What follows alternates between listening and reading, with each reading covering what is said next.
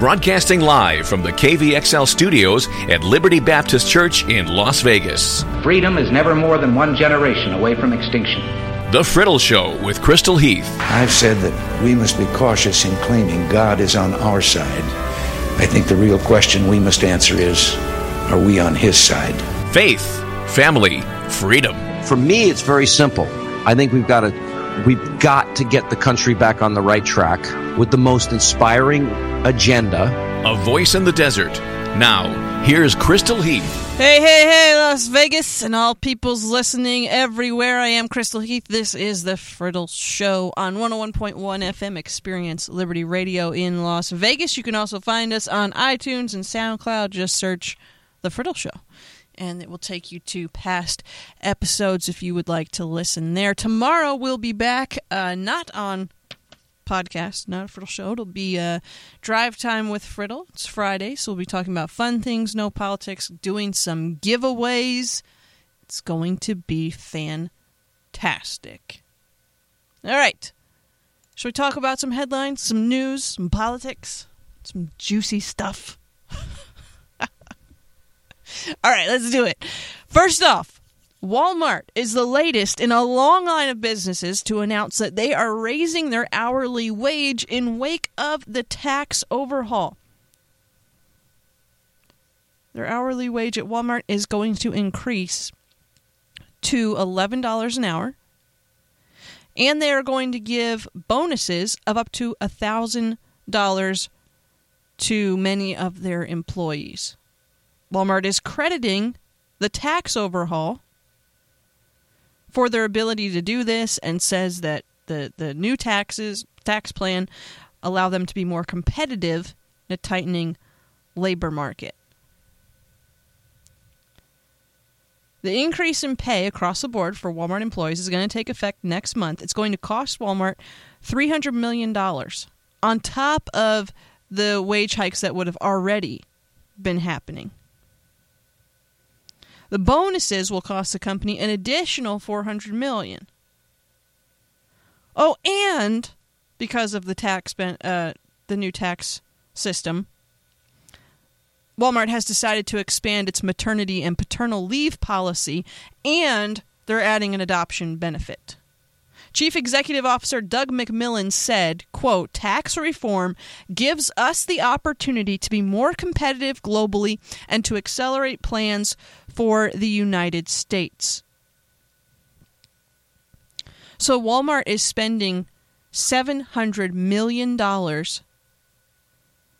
its employees simply because of the tax reform plan put in place by the president and the Republican Congress. In fact, according to the Washington Examiner, we are now at over 100 companies that are either raising their their wage and or giving bonuses because of the new tax system. That's absolutely incredible. I mean, we know about companies like AT and T. Uh, it's giving one thousand dollar bonuses to two hundred thousand employees. It's increasing its capital expenditures by one billion dollars. AccuWeather gave bonuses to all its employees. Aflac increased its four hundred oh one k uh, match from fifty percent to hundred percent uh, on the first 4% of their compensation and some other things. American Airlines gave $1,000 bonuses to every employee, excluding officers, for a total of $130 million in bonuses. American Bank issued $1,000 bonuses.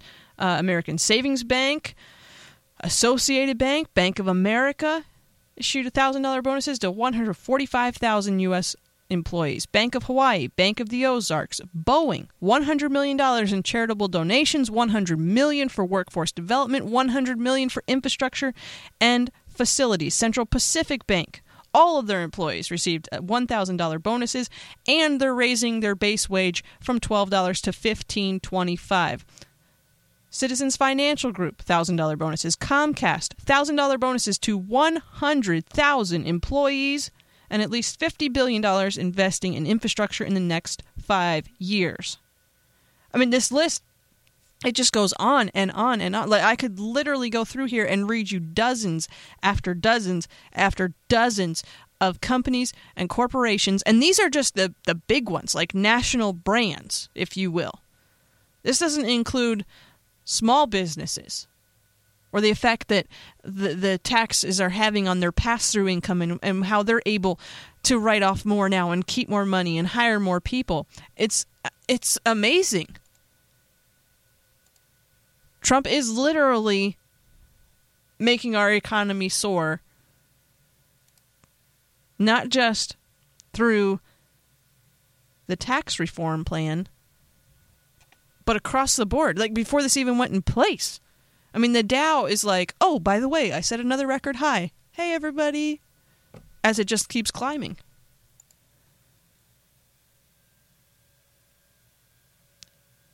I'm not sure.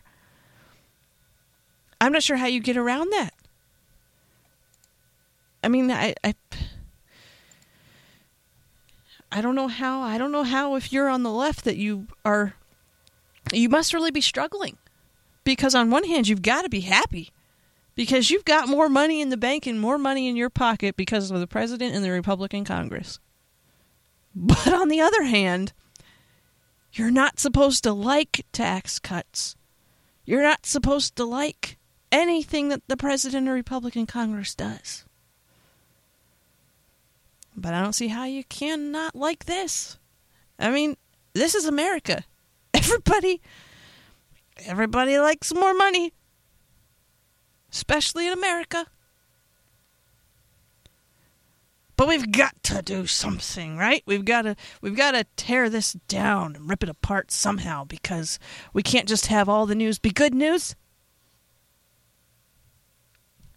so so I pretty much have a theme for today's show which is eh, not so much because it's just been like oh, well, let's try this. Oh, well, let's throw this in there. Oh, well, how about this one? And nothing is sticking right now, and it's just kind of makes me chuckle.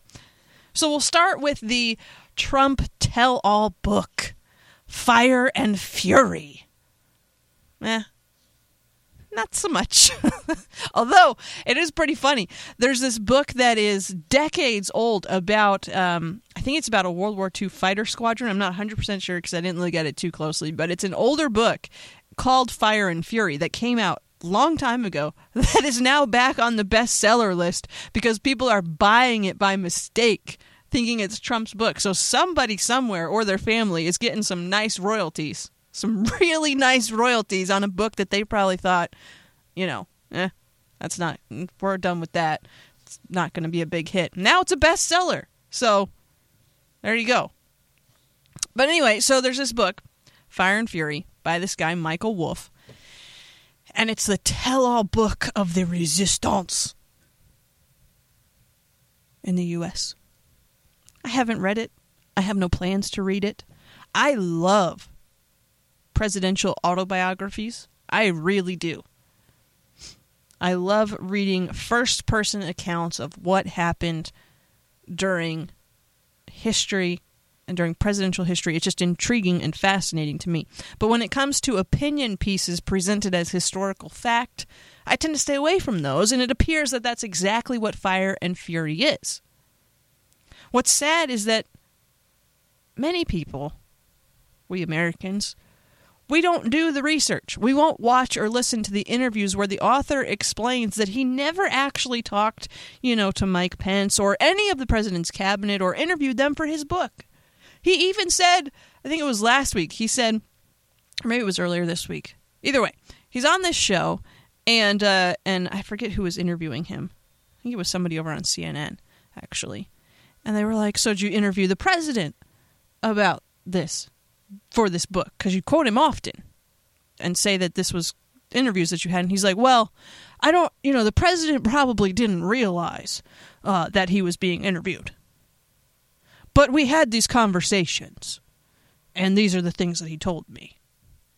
So so they were interviewed no no he probably didn't know He probably didn't know that what we were talking about was going to end up in the book. So he probably doesn't realize or remember that he was interviewed because it wasn't actually an interview. We were just having conversations. Excuse me. That's not how it works. You don't. Uh, okay. It's not exactly um, journalism on the up and up if you will. It's it's more like a complete lack of journalistic integrity. If you walk up to the president, as this thing of being like on the record, off the record, you're like, "Hey, tell me about this." Uh huh, uh huh, uh huh. As you're writing down notes, and you're like, "I'm gonna put that in my book." No. No. This guy, Wolff, he wrote about CPAC, but never spoke with any of the CPAC leadership. That's a conservative political action conference that happens every year in Washington, D.C. A great event. If you're on the East Coast, you should check it out sometime if you've never been. Really fun if you're a political junkie. If you're not, you'll probably be bored to death. But if you like politics, it's super fun. For me, I loved going. When I lived on the East Coast, that was like the highlight of my year. I'm sure it still would be. I just can't go anymore because of a variety of reasons. But anyway, there are. Oh, I'm sorry. My my nose is running and I'm trying to catch up with it. There're just a myriad of things like this with his book where he's like, "Oh, well, actually, I didn't talk to. Well, I know I quoted them, but did I? No, I didn't actually talk. It's just I know, I know that that's what happened, and so I put it in this book, and therefore, it's um, it's fact." Except that it's not. What this tells us is basically that anyone, anywhere can sit down and write whatever they think might have happened in any given situation and pass it off as fact, and someone somewhere will actually publish this stuff without bothering to check and see if, in fact, it is factual, which is just unreal. What's even more amusing to me is that hardcore leftists think that they can write this stuff and resistance in this type of way they will that they will somehow undermine Trump. Apparently there's like another dozen resistance books planned for this year in this general vein. Okay, so look, I I didn't think that it was possible for enough of what might be called conservative voters in this country to look past the plethora, plethora of quotes and videos and life history that stands in stark opposition to many conservative values for Trump to win the presidency. I'm not I'm not trying to cause a a heart attack for anyone here. I'm just saying I didn't think it could happen in the primary. I didn't think that enough conservative voters would be willing to take a chance on a guy whose past didn't really scream traditional conservative values. Okay, that's all I'm saying. I didn't think that could happen. And if Hillary wasn't the alternative, I don't believe that he would have won the presidency even after winning the primary. I, I didn't think that enough conservatives would be willing to vote for him, at least not to the degree that they did. But now that he is president and doing a pretty good job of governing, oh, and by the way, all that money I was just talking about a few minutes ago, like Trump was always synonymous with money. If you watched The Apprentice, which was actually a pretty good show until it turned weird, um, but like the early, the early, the first few seasons, like what was the theme song? Money, money, money. That one. Remember? Trump equals money. That's always been his image. And now he's putting money back in people's co- pockets, back into companies, back into the US. So, you know, if if if his life prior to politics was not enough to keep him from the presidency. Okay? Follow me here. And now that he's president, he's doing a pretty good job of governing, and people have money, more of it, because of the way that he's governing. Look, if people weren't t- turned off by all the things that he said and did prior to being elected, You're not going to convince them that he's no longer worth voting for now that he's actually accomplished many of the things that he said he would by writing a book that is full of inaccurate and unsubstantiated claims and stories. This type of, quote, tell all expose, unquote, isn't going to have the effect that the left thinks it will. Nor will the other dozen books they apparently plan to release this year. It's not, th- this isn't, this book, Fire and Fury, and the myriad of others like it are going to affect exactly zero people in the way they vote. Well, who knows? Maybe 10. We'll give them that. But I would argue that Fire and Fury and any other book they come out with this year is definitely it's not even going to make a scratch, let alone a dent in any demographic's perception of the president. Or say if, you know, Oprah runs for president. Now, the only thing that could put a dent in this whole thing for Trump that I see it as I see it right now is uh, is what he does with Dreamers and the Wall, and we'll get to that in just a minute. But this this this let's talk about Oprah for a minute because this is my other meh, not so much moment. Okay, I know there was polling data. I believe it was yesterday was released uh, that showed that Oprah would beat Trump by ten points. Um, I think it was I think it was 24% of Republicans would vote for Oprah over Trump. And that's how they came up with that number. They surveyed a grand total of 100 people to come up with this result. And everybody was like, oh, "Look at this! Look at this! If Oprah runs for pre Trump is done. He's finished." Eh. Not so much. Because, first of all, everyone's assuming that Oprah running for president, now that she's quote unquote considering it, will happen in 2020 against Trump. I don't think that Oprah runs in 2020 against Trump because I don't see Oprah running if there is any chance in her mind of losing. And because I think that there is a friendship between Trump and Oprah that might be somewhat uncomfortable, particularly for those on the right side of the aisle to recognize, but I think there's more there than anyone would like to talk about. So I don't think that Oprah runs against Trump because if Oprah runs against Trump, I say there's a good chance she loses. I think she would probably have a better chance than just about anybody else of beating him, but I think there's a decent chance that she doesn't win. That said, if she waits until 2024, then I say her chances of winning are very, very, very, very good. In fact, if I was someone who gambled, I would probably put actual real money on Oprah winning in 2024 should she choose to run.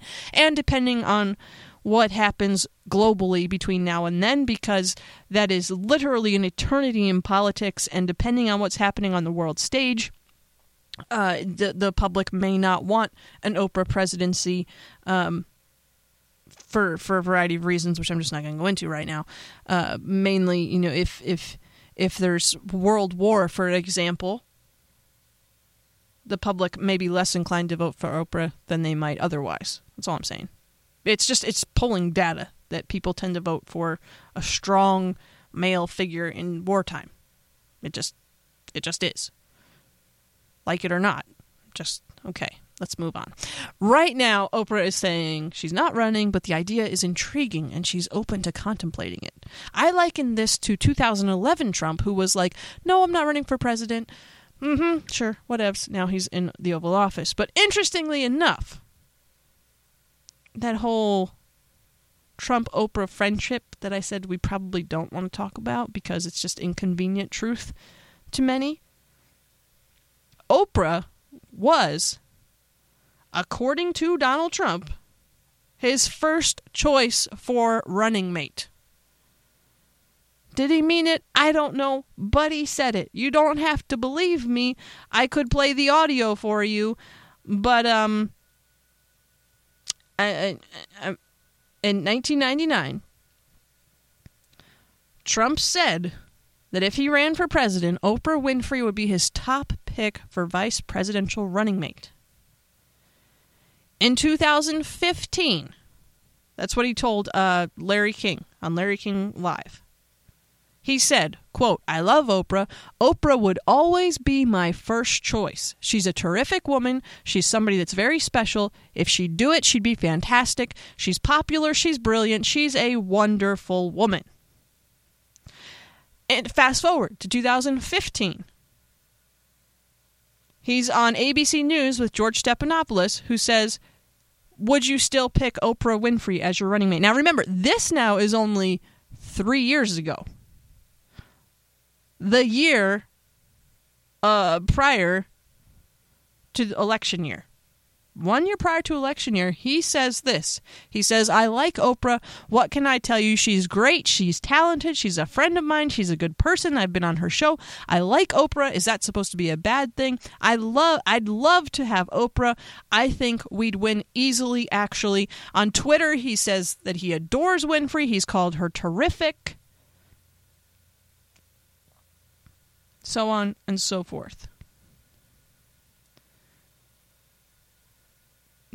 Oprah even interviewed Trump once upon a time and asked him if he'd ever run for president. That was when he said he wouldn't, but he would have a blank of a chance of winning uh, because um, he would help people make money, which he's doing. All that to say, I think there's a lot of history between Trump and Oprah, which I believe. I, I think there's a friendship there, and I don't think that she'll run against him. I just don't see it. I could be completely off base, and quite honestly, if she wanted to run, they have campaign ad after campaign ad after campaign ad of Trump just saying that she's the most amazing thing ever, and uh, that she would make a great vice president. So if you make a great vice president, then that kind of suggests that you think they'd make a great president as well. So the Yeah, if I'm Oprah, I'm screenshotting all those tweets and gathering all that video and audio together of him just praising her up, down, and everywhere. But another interesting aspect here in this whole thing is that the very election of Trump is what makes Oprah even a remotely viable candidate. Again, you may not like that I say that, but in many ways, Oprah would be a candidate built in Trump's image. Because politics with Trump, it changed and now it is going to keep changing. Trump didn't get elected because of his vast political wisdom or experience. He was an outsider. He campaigned on being an outsider. His his his his hardcore base that was their main rallying cry. So they needed somebody to drain the swamp. Need somebody from outside DC. Need somebody not political. And you say, well, that's not Oprah at all because Oprah campaigned for Obama. Yeah, she did. And guess what? Trump campaigned for people and he had the Clintons at his wedding. So, I'm just saying, okay? generally speaking, they're they're they're kind of the same person but from alternate universes, if you will. I mean, if Trump's always been America's sort of crazy but brilliant uncle, Oprah's been America's fake sweet but beloved, be, beloved benevolent aunt. I wouldn't necessarily say beloved. They're both rich. They've both got name recognition, and aside from power, neither really has anything to gain from being president of the United States. I'm telling you, if you take the time to think about it, Oprah is the Democrats' Trump. It's just there. I thought it would be George Clooney, and maybe it still will. But Clooney has been very politically active for as long as I can remember. Oprah, yeah, kinda. But when most people think Oprah, they don't think politics. They think you get a car, and you get a car, and you get a car. That's what they think about Oprah. Just like with Trump, everybody thought, oh, yeah, the money guy, the guy with the money. Trump wasn't synonymous with politics, neither is Oprah. I, I see them as very much the same genre of candidate, if you will. The thing with Oprah is when it gets down to the nitty gritty, we don't really know a whole lot of what she believes. So we'll have to see what happens there. But again, I, I think that you could liken that to very much to candidate Trump. We really didn't know a whole lot about him or what he believed because we had no record to go off of. And with Oprah, again, we have no record. So as this conversation progresses, and moves forward, this is what conservatives have to figure out. What anti Oprah argument oh, ah, I can't talk. What anti Oprah arguments can you make that can't also be applied to then candidate Trump? Oprah has no experience. Neither did Trump. Oprah is too polarizing a figure. Please. We don't need a celebrity politician. Who do you think is in the White House right now? Well, we at least need a successful business person. Do you have any idea what Oprah is worth and how she built her brand? Like, they're, I'm telling you, they're so similar, it's kind of scary. You may not want to go down that train of thought, but I'm telling you, if there's any possibility that she's going to run, we better start coming up with some policy related answers and get back to the core foundations of understanding why we believe what we believe and how that affects our governing because it can't be about personality or outsiders or business or anything like that if it's an Oprah Trump debate. And I actually I think it could be really good for us because it's something we've shied away from now for far too long is the basics, the principles. What truly differentiates us and it'll be interesting to watch that happen or not watch it happen. We'll see.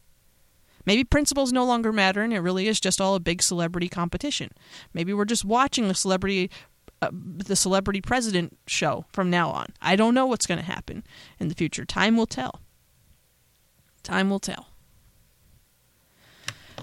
All right, do I want to talk about the wall or do I want to take a break? We're going to take a break. When we get back in just a minute, we'll go into my next, nah, not so much. I've got a few more here having to do with ISIS, uh, global warming, the wall. Nah, nah. We'll, t- we'll talk about those in just a few minutes. Don't go away. Coming up, let's go with uh, Jimmy Needham, Clear the Stage. We'll be back in just a few minutes. Crystal, what do you do during these breaks? It's very simple. I drink water and clear my throat and attempt to get ready for the next segment. I pull up links that I need that we're going to talk about. And then, if I still have time left, I look at pictures of my dog. There is actually a reason. It's not just because I think she's cute. Did you know that if you have a dog and you and your dog look in each other's eyes, it releases happy endorphins. Obviously, my dog is getting no benefit from me looking at pictures of her, but it, looking at pictures of my dog actually makes me happier. So that when I come back on the air with you, it's just nicer for you. It's really, I'm really, I look at pictures of my dog for your sake. All right, that is actually true. Completely factual. What I just told you right there pretty much all of my show is the same way. But, um, okay. As we continue with our meh, not so much Thursday, you've probably seen it. Everybody's freaking out. I have seen the most hardcore Trump supporters take to the social media to let the president know that if he doesn't build the wall, they are walking, they are done, they are out, it is over, finished. this cracks me up. Because one, you're just falling right into what the media wants you to think, and two, if you really thought, if you really thought that the president was going to be able to erect some 500 foot steel barricade across the entire southern border and that that was the definition of his wall, I'm sorry, but I probably could find some swampland in Florida that I could sell you. Like, that was never what it was supposed to be Eh, it's just not even feasible. It's not realistic. Like, what are you, are you going to put a wall around the beach and floor? Like, eh, you're not ever going to have a wall across the entire southern border. But there are portions of the southern border that desperately need a barrier of some kind. And that is the wall that we have always needed and that the president has always advocated. Now, granted, did some of his more grandiose speeches give the implication that he would er- create the biggest, most beautifulest wall the world has ever seen? Yes. But again, if you were thinking that that was realistic, um, I'm sorry, it never was. So, no need, no need to abandon your your hero um if there's not a 5000 foot biggest beautifulest bestest wall the world has ever known across the entire southern border of the United States. And I don't think that will that people will ban him for that. But if he doesn't take care of DACA in the correct fashion that's where that is the cinching the armor, if you will.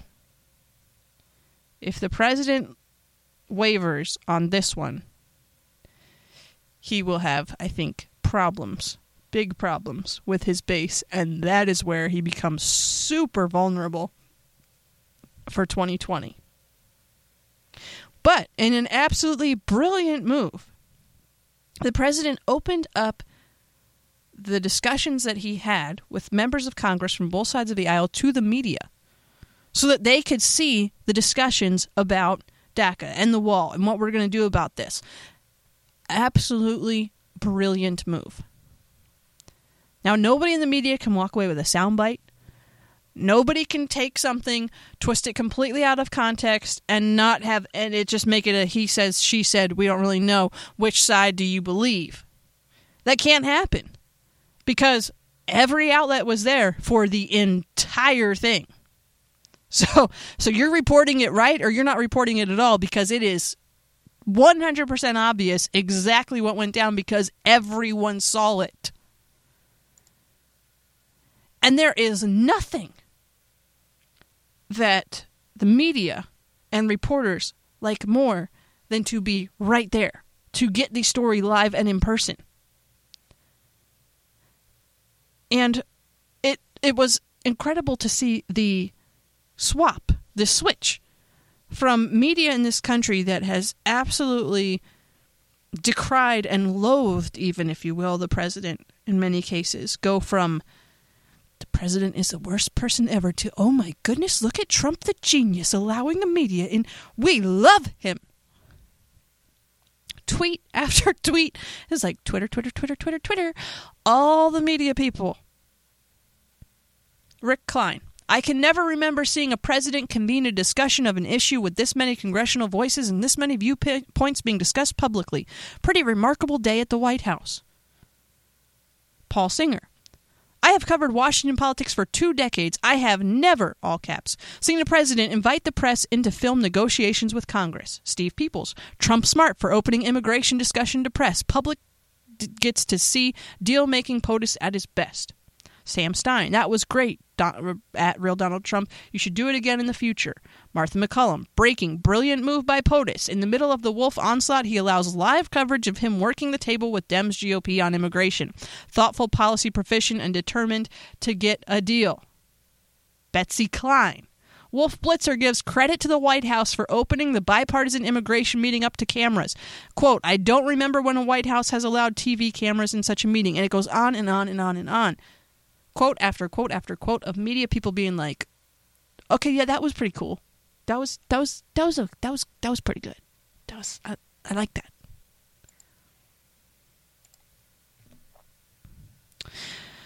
The meeting itself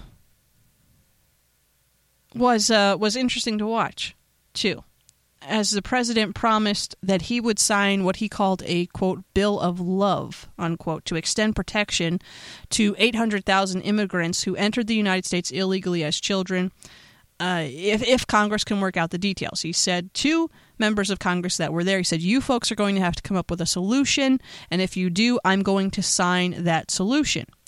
Now he made it pretty clear in the meeting that funding for the the wall needs to be in the legislation in order for him to sign it. Again, everybody could see this happen, right? Everybody saw, everybody reported that the president said, you need to have funding for the wall in the bill for me to sign it. Fast forward, how many days? I think this was on the 9th that they had this meeting. So Tuesday. So fast forward two days, or one day even, yesterday. And somehow, after seeing, we all saw it. The media, the public, everybody, we, we all saw it. The president's like, you will have funding for the wall in the bill, or I'm not going to sign it, okay, guys? All right. 24 hours later, oh my goodness! Oh my goodness! He said, he said that he'll, he said he doesn't, I'm out! How did we, I don't know what it is. I can't understand. I don't get it. I don't understand, guys. Like, we, we literally watched it happen, right? And a day later, you have Trump's most hardcore people that are all like, that's it, we're done. We are finished because there's no funding for the wall. He just said if there's no funding for the wall, he's not going to sign it. Now, unless you think he's lying, which maybe he is, but did, what what makes you think that's going to happen? Like that that was his number one campaign promise was that he would build the biggest, most beautifulest wall the world has ever seen. Right? and now you think, now you think, after he just brought the media in and said to all the world, if there's no wall money, there's no DACA. That now he's not going to do that? I don't know. Like, I'm not the president's biggest fan, but really, you guys, maybe we should just see what actually happens before everybody starts freaking out. I, I, I know it's a crazy thought. It's a, it's a crazy thought. Maybe we should just, you know, read the actual facts. Like, let's see what the bill actually says. It's this fun thing that, you know, lawmakers are supposed to do, and we, the people, should be doing more often is read the legislation that our congresspeople are voting on and the president is signing. That's a thing that we should be doing. And you know what? Once we have that, then we'll read it, then we'll find out. This isn't going to be one of those, oh, we have to we have to pass it and it has to be law and then we'll find out what's in it. No, no, no, no, no, no, no, no, no. That's not happening again. Once we have the legislation, then we'll look at it and then we can say, oh, um, time out, guys. Guess what? You forgot to put funding for the wall in here. And if you don't put it in there, then, Mr. President, you better not sign it. Okay? That's the point where everybody can start calling the White House and writing letters and stuff. The, the I uh, that's that's all. I'm just I'm going to stop there because that's I I I just I can't. I don't know how we I don't I don't know what it is with social media especially in this country where we just take a a snippet of a soundbite or we read a clickbait headline and we base everything we think about the day's events on the headline without actually reading the article and then we just we just it, it's like it's like setting a lighter to a to to dynamite. It just it's mind-boggling to me. Like if all you're doing is skimming through and that's how you're you're making your opinions and formulating your news, you're going to have faulty information. Because you need more than that. You need more than a clickbait headline if you want to understand what's actually going on. And when I say clickbait headline, this is what I mean by that. If you're listening and you're like, what on earth is she talking about? Here's what happens there are people that are paid to write articles for online news sources. I used to be one of these people. I used to write for one of the largest conservative websites out there. Actually, I've written for quite a few of them. Well, depends on your definition of quite a few. I've written for several. We'll just put it that way, okay? One of the main things that editors require is that your headline is intriguing enough, even if not entirely accurate. But you want a headline that makes you go, wait, what? And then they click on it. So it's called clickbait. They're baiting you into clicking on the story. Because every click is worth money to that organization. The more clicks they get, the more sponsors they can get, the more advertising they can get, and the more data they can collect. Every click is worth money. That's why headlines are written the way headlines are written.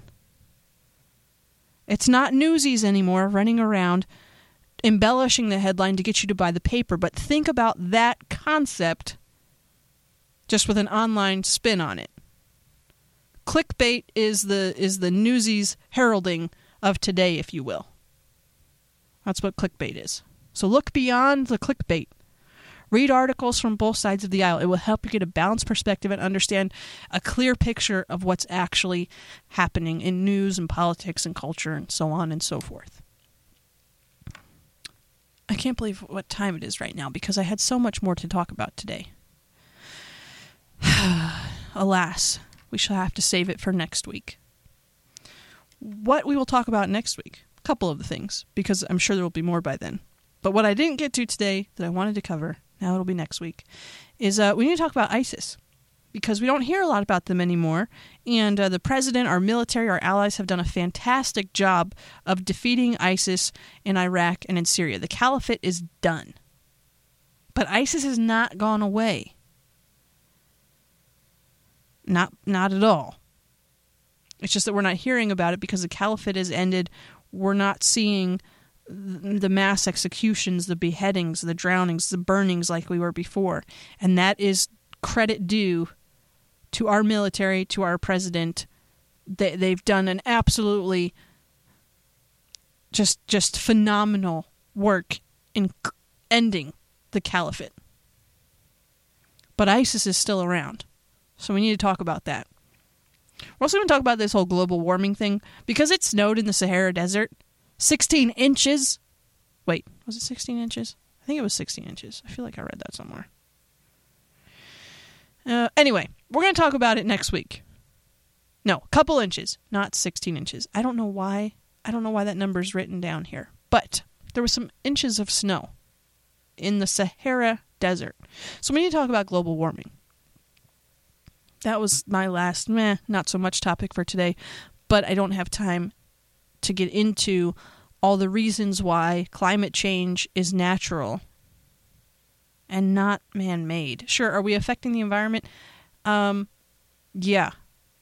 But man made carbon dioxide emissions throughout all of human history constitute less than 0.00022% of the total naturally emitted uh, emissions from the Earth during recorded geological history. Okay, so we're going to talk about that. We're going to talk about why climate change is is is natural, and why we don't need to panic if it snows in the Sahara, or if one of the polar bear's icebergs melts a little bit, since the icebergs are in fact growing. But again, no time, no time.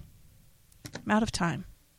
Just more reasons for you to listen next week when we come back for another Frittle Show. I am Crystal Heath. You're listening to the Frittle Show on 101.1 FM, Experience Liberty Radio from Liberty Baptist Church in Las Vegas. If you're here in Vegas, join us for church on Sunday. Our address is 6501 West Lake Mead Boulevard. We're catty corner from the Best Buy on Rainbow and Lake Mead. Our service times are 9:30 and 11:15 Sunday morning and 6 p.m.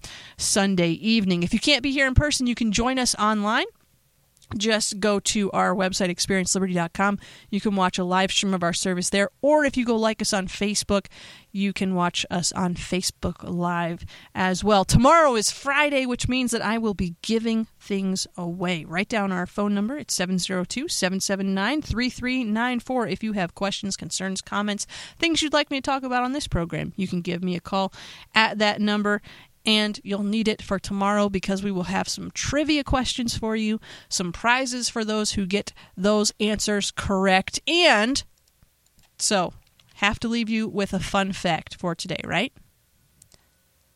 So let me do that. Did you know that there is a president who was born in 1790? His name is John Tyler. John Tyler was America's 10th president. Again, born in 1790.